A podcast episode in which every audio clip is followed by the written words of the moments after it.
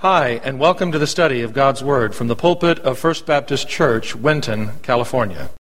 We started a series, and we're on a series about the fruit of the Spirit. And we know that fruit is the outward expression of the inward nature. Let me explain that to you again. It is the outward expression of our inward nature. So when you see a plum hanging off of a tree, you can say what? It's a plum tree, right? Hopefully. Hopefully that's a plum tree, right? When you see these nine virtues that we're going through for several weeks, and we've already been several weeks in it, but when you see these nine virtues displayed in a life of a Christian, you can say there's a spirit filled Christian. There is one fruit of the Spirit, but there are nine flavors, if you'd like to go that route. We find the list in Galatians 5 22 and 23, and we've read this verse uh, 27,000 times already in the last three weeks, so I'm sure we're very familiar. But the fruit of the Spirit is love, joy, peace, patience, kindness, goodness, faithfulness, gentleness, and self control. And against such things there is no law. And uh, perfect timing, perfect timing. See, they know it's coming. But a few weeks back, we talked about love. We talked about love, and I asked you to display the face of someone in your mind that you've had a hard time loving. And then let Jesus love that person through you. And one of my friends said, It wasn't just one person for me. I had to use a split screen. Understandably. Uh, another friend was listening and said, Well, that's nothing. Mine looked like the TV display at Best Buy, and it had about 100 screens. Whether it's one difficult person or a hundred, Jesus can love those unlovely people through you. Do you believe that this morning? That Jesus can love on someone that you may not be in accord with if we allow Him to work through us. And today we're going to talk about joy. We're going to talk about joy. And I've always loved the word joy and the name joy. But you see, joy is more than a name, it's a powerful, positive reaction that we display when we are filled with the Holy Spirit.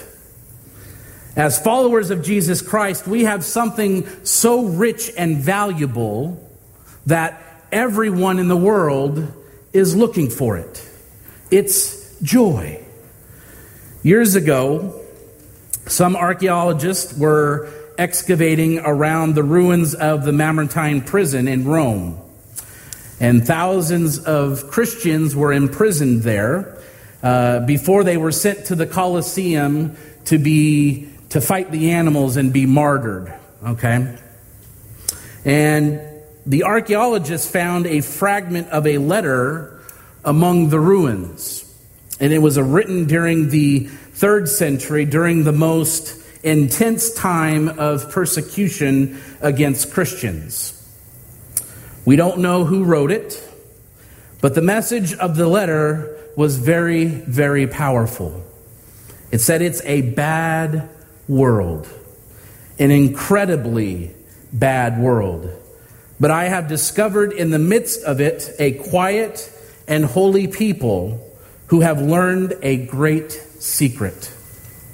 They have found a joy which is a thousand times better than the pleasure of our sinful life. They are despised and persecuted, but they care not. They have overcome the world.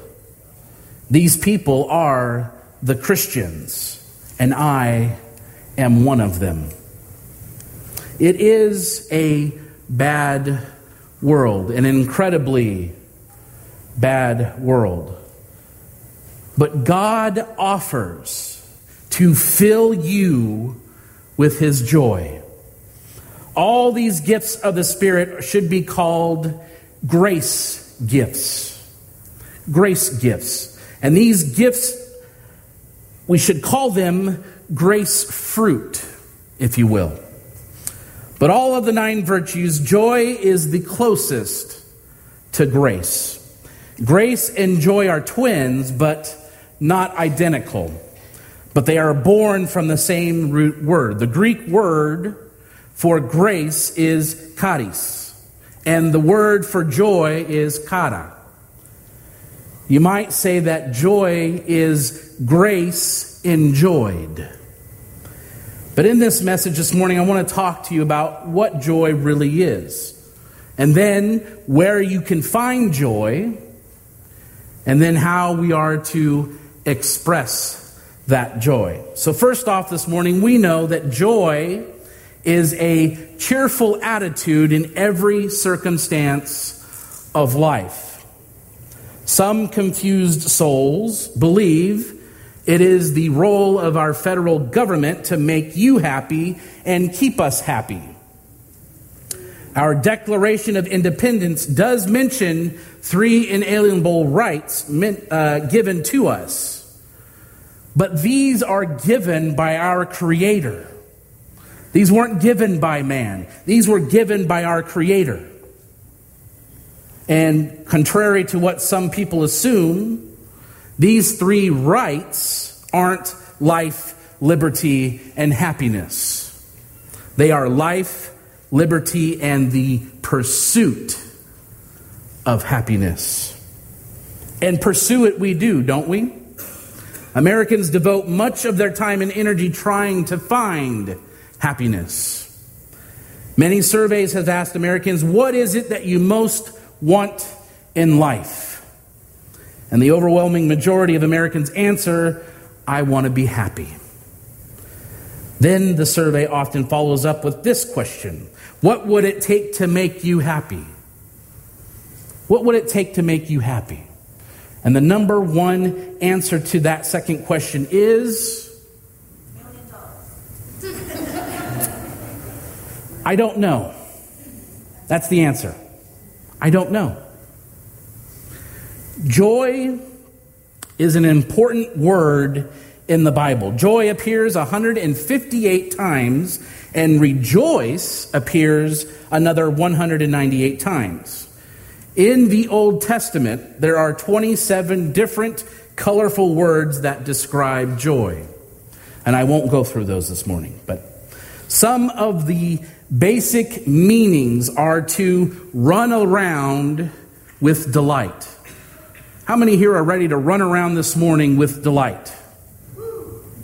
There's, there's a couple. It might seem odd, though, right? If you all of a sudden saw someone get up and just start running around with joy. Be like, well, what'd they eat for breakfast, right? But joy is an important word. Um, like I said, to run around with delight, to shine like the brightness of the sun. S O N, sun. When missionaries went to visit the Eskimos in northern Alaska, and they were trying to translate the Bible into their language, they discovered that there was no Eskimo word for joy. True story. There was no uh, word for joy. They did not have a word for that. So the missionaries looked to see um, what the most delightful experience that they had in that Eskimo life and in that village. And that was, they discovered they were the happiest and they had the most joyful moments in the evenings when they fed their sled dogs. And the dogs would leap and wag their tails and yelp for joy. And this made the Eskimos smile as well. And so, they used that experience to translate the word joy. So when you translate the passage from Luke where it says, After the resurrection, the disciples saw Jesus were full of joy. For the Eskimos, it would read, When the disciples saw Jesus, they wagged their tails with delight. True story. We know a little bit about what joy is, but what what joy, what is it? What is it not? What is it not? Joy is not happiness. Understand that for a second. Joy is not happiness, it is so much more than that. Let me give you a couple quotes from some spiritual giants in my life. But Bill Bright, the founder of the Campus Crusade, wrote Joy is like the sun, always shining even when night falls or clouds cover it.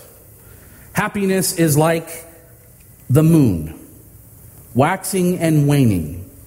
Happiness is born in the mind, joy in the heart, and happiness comes from humans. Joy comes only from God. Dr. Adrian Rogers wrote Happiness is like cosmetics, joy is like character.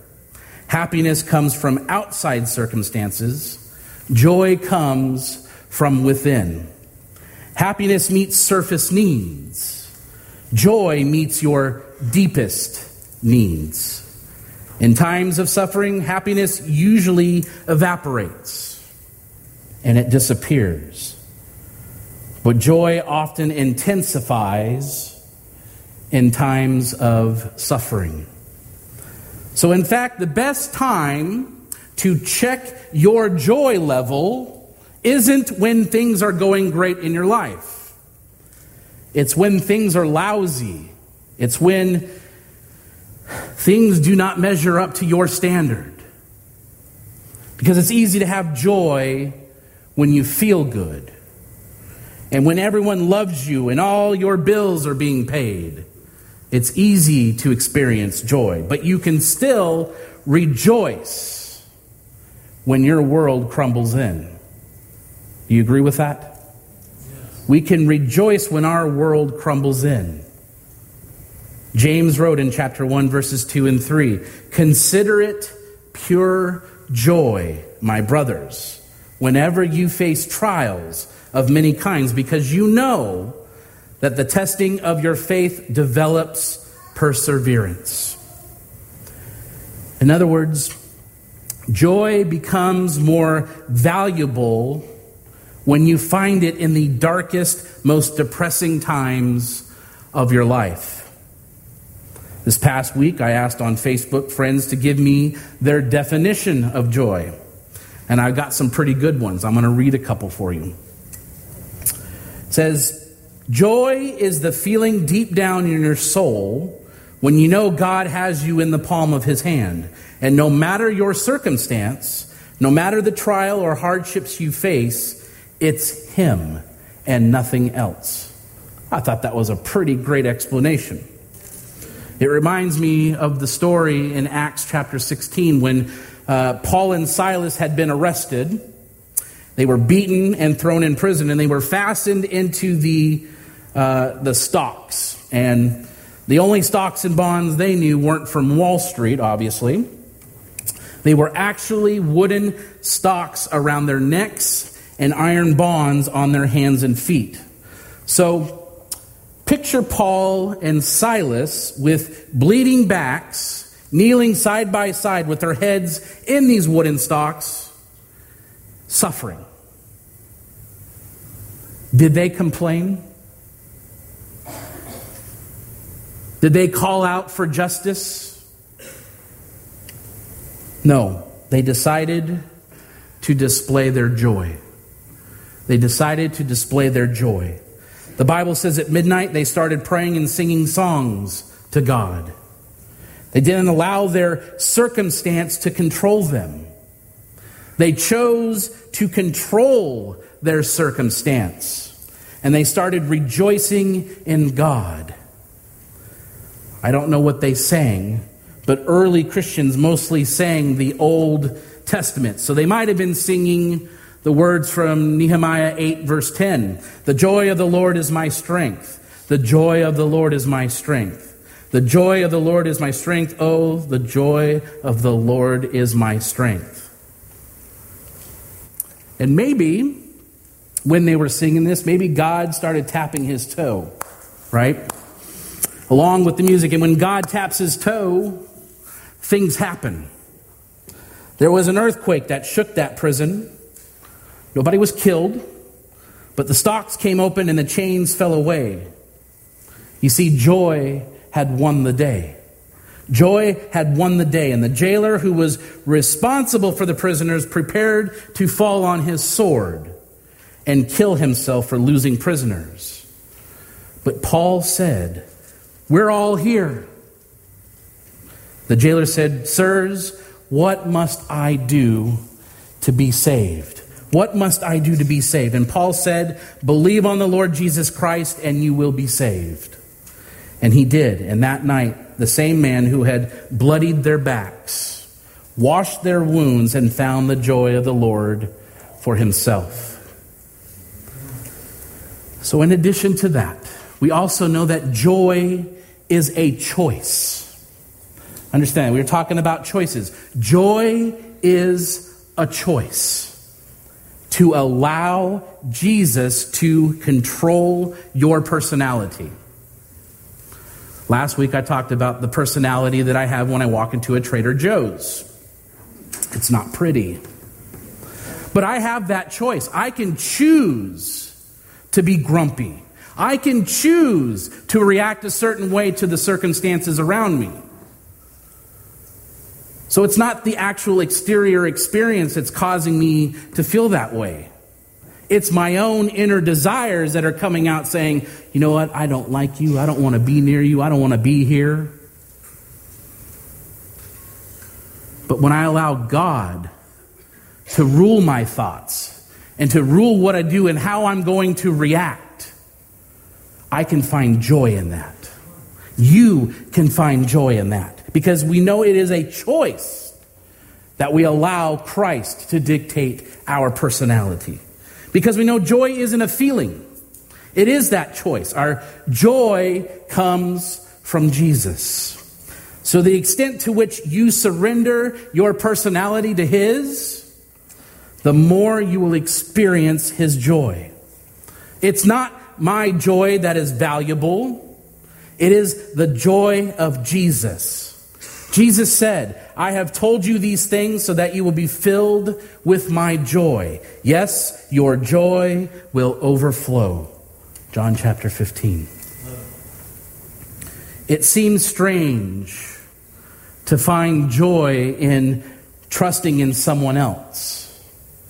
But I know we've seen over and over in our own lives that our deepest joy comes when we learn to just be still. We learn to be still and before God and trust that He is figuring everything out for our own good. One thing I've learned about joy in the Bible is that God doesn't promise that joy must make logical sense to us. You follow me? That joy does not need to make logical sense for that circumstance, even. He just promises that He will provide it when we trust Him.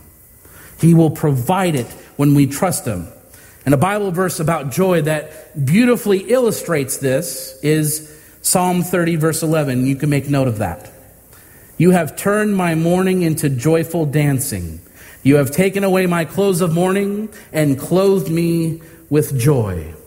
And then there's a scripture on joy that always tugs at my heart, even, and gives me great hope. Those who plant in tears will harvest shouts of joy. Psalm 126, 5. Friends, we don't have to fully understand joy to be able to embrace it during life's toughest seasons. We can experience even in the good times and the bad. That is one biblical truth about joy that I regularly cling to. To have that hope in knowing that joy does not come from anything that I'm able to accomplish, but the things that are able to be accomplished through me in Christ. And that's the same way you can know that your life is full of Jesus, because his joy will be overflowing to others. If you're looking for joy, don't focus on joy. Understand that. Don't focus on joy. Focus on Jesus.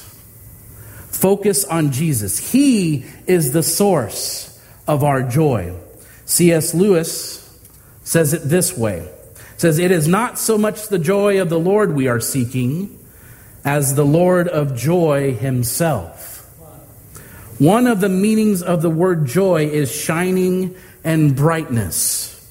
When Moses spent time with God on Mount Sinai, he came back to the Hebrew people and they noticed there was a supernatural glow about him and about his face. He couldn't hide the fact that he had been with God. And the best way to express the joy of Jesus is just like what Moses did. He spent time with him. And we need to do the same. We need to spend time with Jesus. When you're full of joy of the Lord, it's hard to keep it a secret. It is hard to keep it a secret. People can just see it in your face. There's a story from the days of the California gold rush and about three prospectors who found a rich gold vein on the property in which they were mining. And they were thrilled, but they were also afraid that when the word got out, other miners would crowd them out before they could file a claim. So they all three took a vow of silence to keep it a secret. And they traveled into the nearby town to file the claim and to buy more equipment. And true to their vow, they didn't say one word about the gold. And after they filed the claim and loaded up the equipment, they started back to the mine.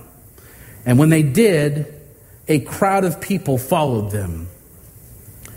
They stopped and asked why the people were following them. And they said, You didn't say anything about gold, but we could see it on your face that you had found something very valuable.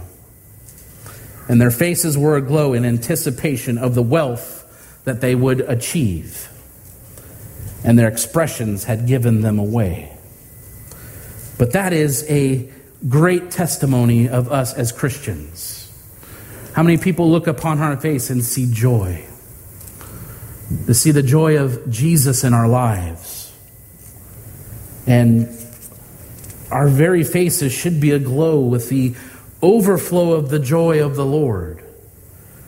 When I was in seminary, I worked at the school as a recruiter, and I would attend the preview days and help prospective students get familiar with the campus and show them the ins and outs of life on campus, which was odd because I wasn't on campus all that often, but I'd been there enough to know, again, the ins and outs, so they gave me the opportunity, and I took it because, uh, well, money for one, and two, I just enjoyed seeing new people coming in and getting to experience what I was experiencing.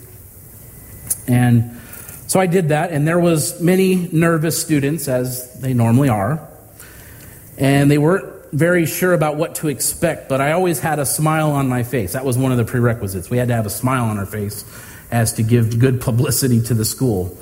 Uh, if I showed my true face, what I was feeling at the time, uh, I don't think they would have joined or been recruited. But I was in the midst of uh, my master's, and then I did it later while I was in the midst of my doctorate, and uh, a smile wasn't exactly the first priority uh, in my life at that time. But uh, something that helped me was remembering I too was in their place and was nervous and needed a friendly face to uh, help me through that situation.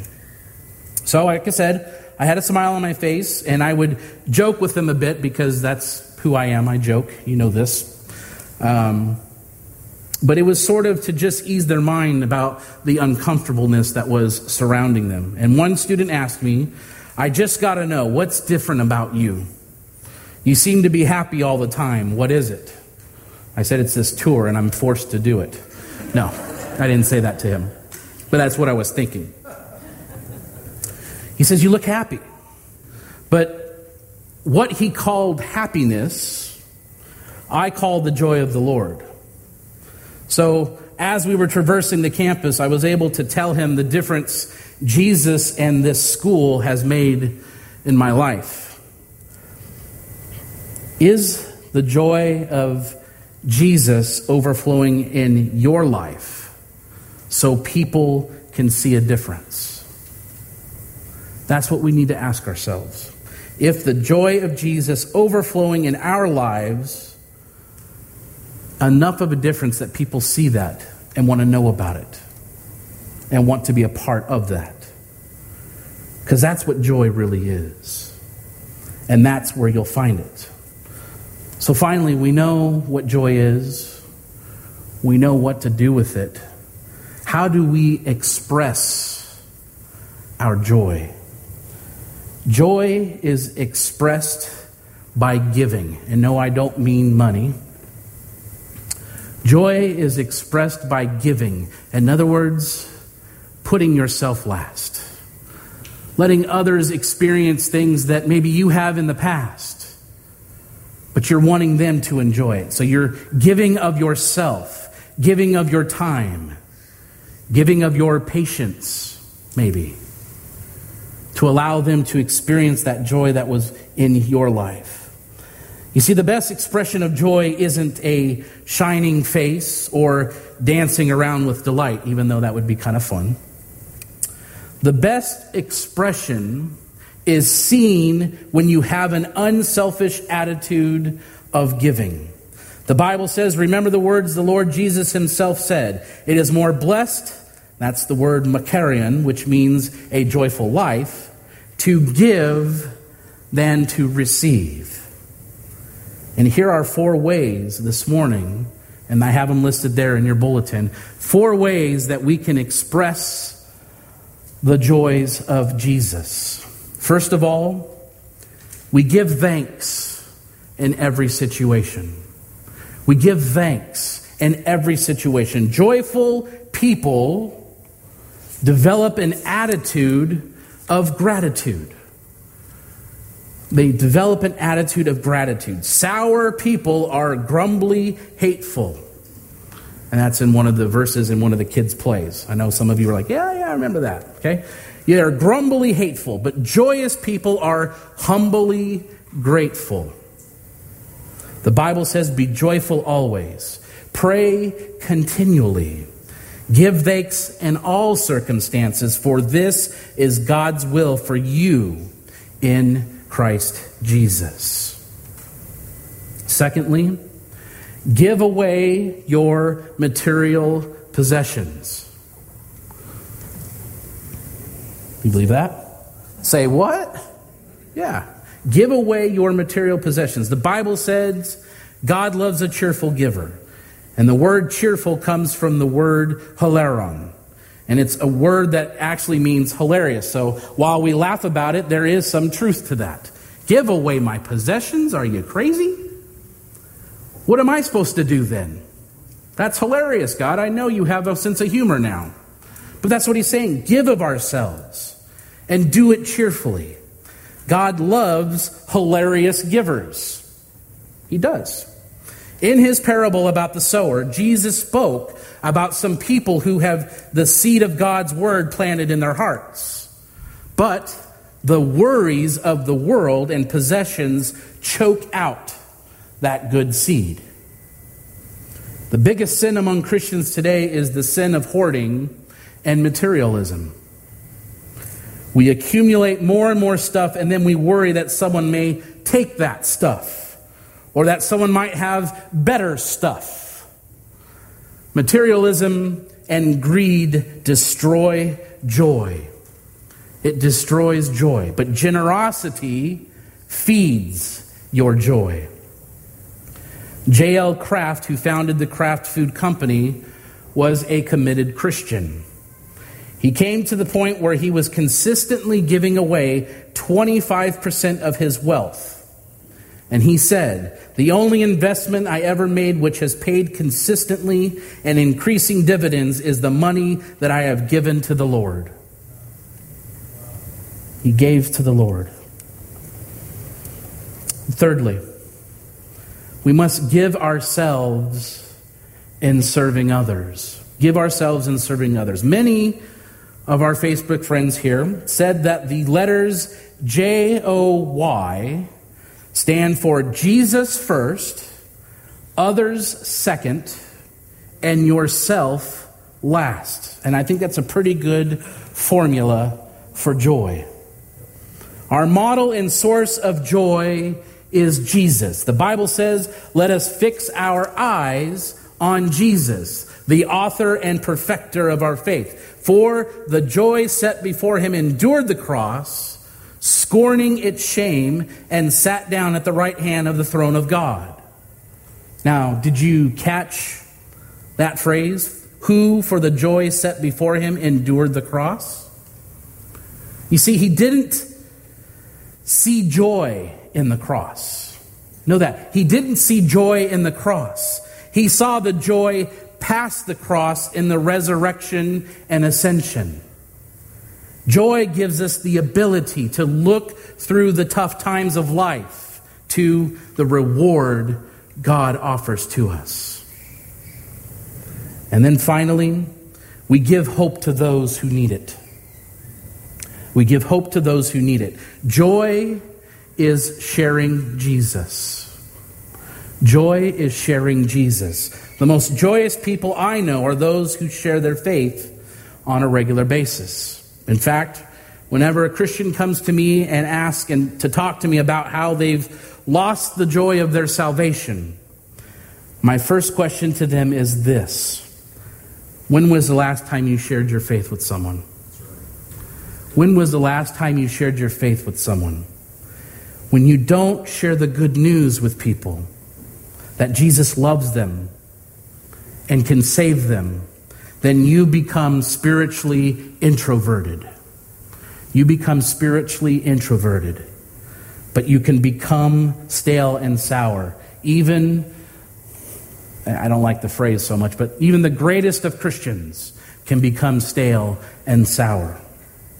But do you know what causes great joy in heaven? Anybody know what causes great joy in heaven? It's not when thousands sing praises to God. It's not when we give a million dollars to feed the hungry. The one thing that creates joy in heaven is when one person turns from their sin and puts their faith in Jesus puts their faith in Jesus. Jesus said, There is rejoicing in the presence of the angels of God over one sinner who repents. The power of one.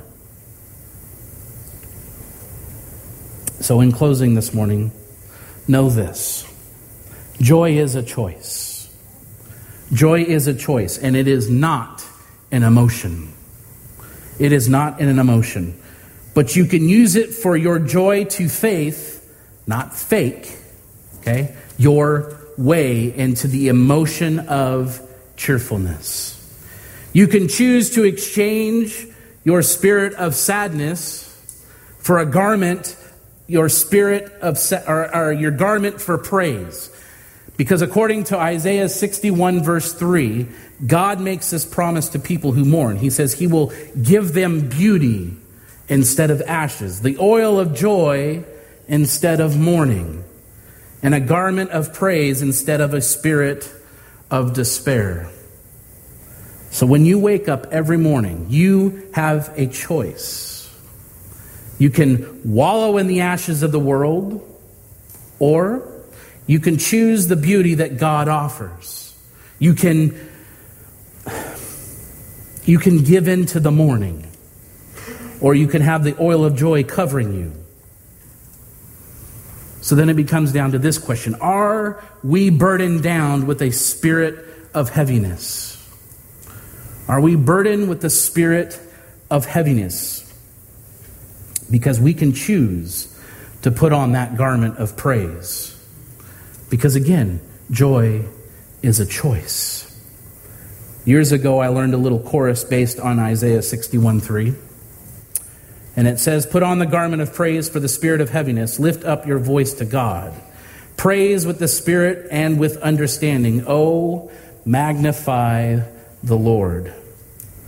To be joyful isn't just a good choice, it's a command from God.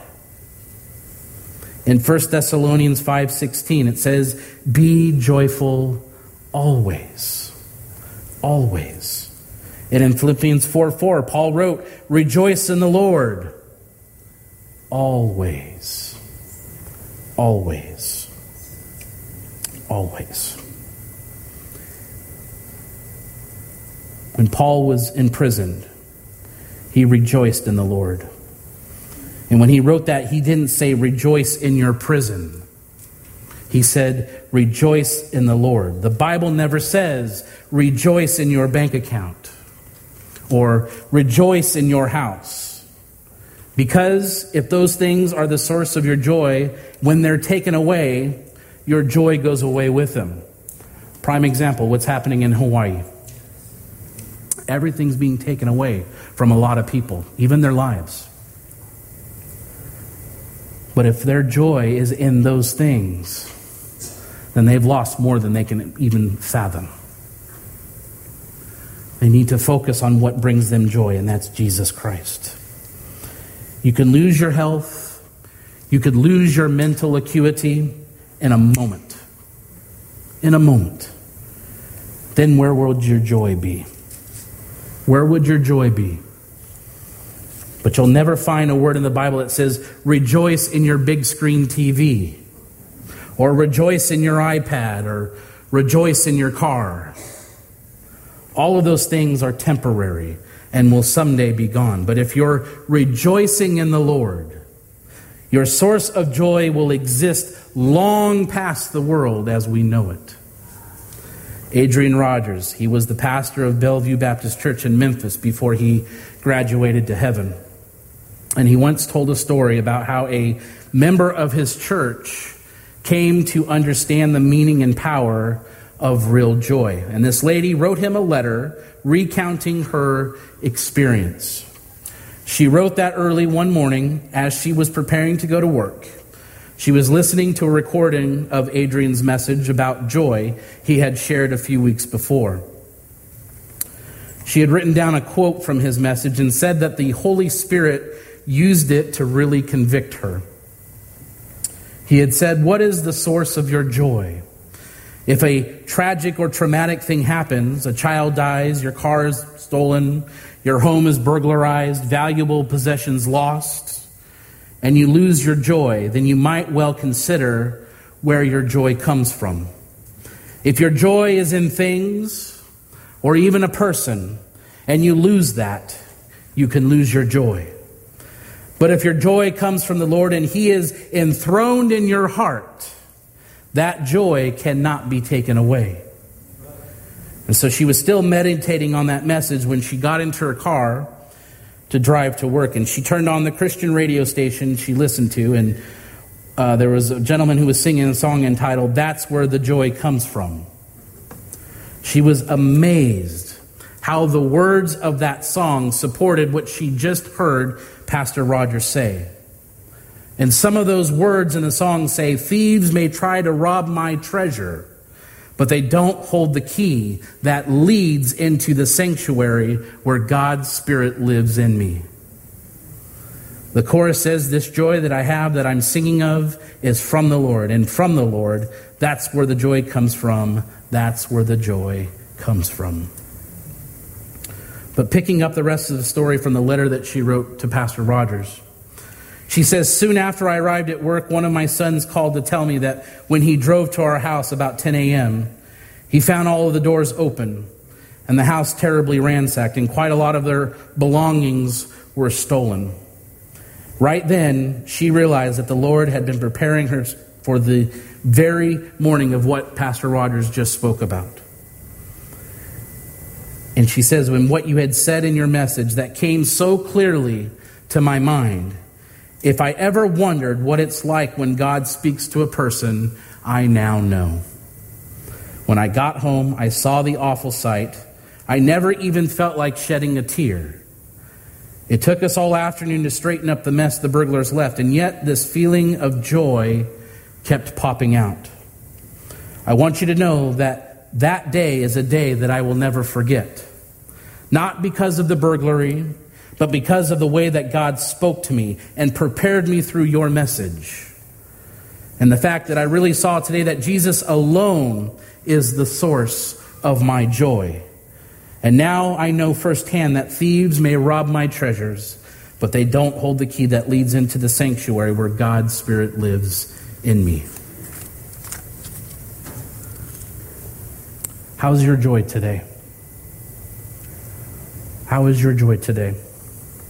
If Jesus is the source of your joy, your joy will be the same yesterday, today, and forevermore because Jesus is the same yesterday, today, and forevermore. Amen? Amen. Dave, come. Let's stand together. As we go into the week, let's keep this our focus as we sing. Oh, soul, are you weary and troubled? No light in the darkness you see. There's light for a look at the Savior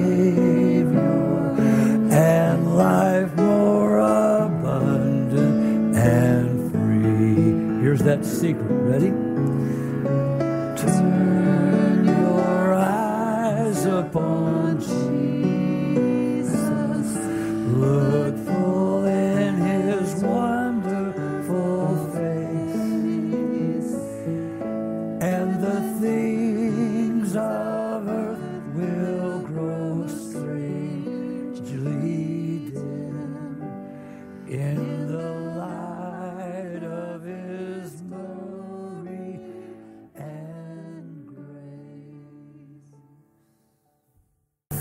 Heavenly Father, thank you again for our time together. As we go through these doors and out into the world, which we know is not a wonderful place, but praise be to you that you give us joy, and that joy comes in our relationship to you. Lord, let it be ever present in our face, in the things that we do, and the things that we project, Lord, so that people will know